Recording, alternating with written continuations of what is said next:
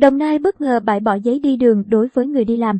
Người lao động tại tỉnh Đồng Nai khi đi làm không còn phải xin giấy đi đường mà chỉ cần đeo thẻ nhân viên, mặc đồng phục nếu có và có xác nhận tiêm chủng. Ủy ban Nhân dân tỉnh Đồng Nai ngày mùng 7 tháng 10 vừa ban hành văn bản bãi bỏ giấy đi đường đối với người lao động đi làm từ nhà đến nơi làm. Đây là động thái mới nhất của Ủy ban Nhân dân tỉnh Đồng Nai để người lao động được thuận lợi khi đi làm, tạo điều kiện để các doanh nghiệp từng bước khôi phục kinh tế.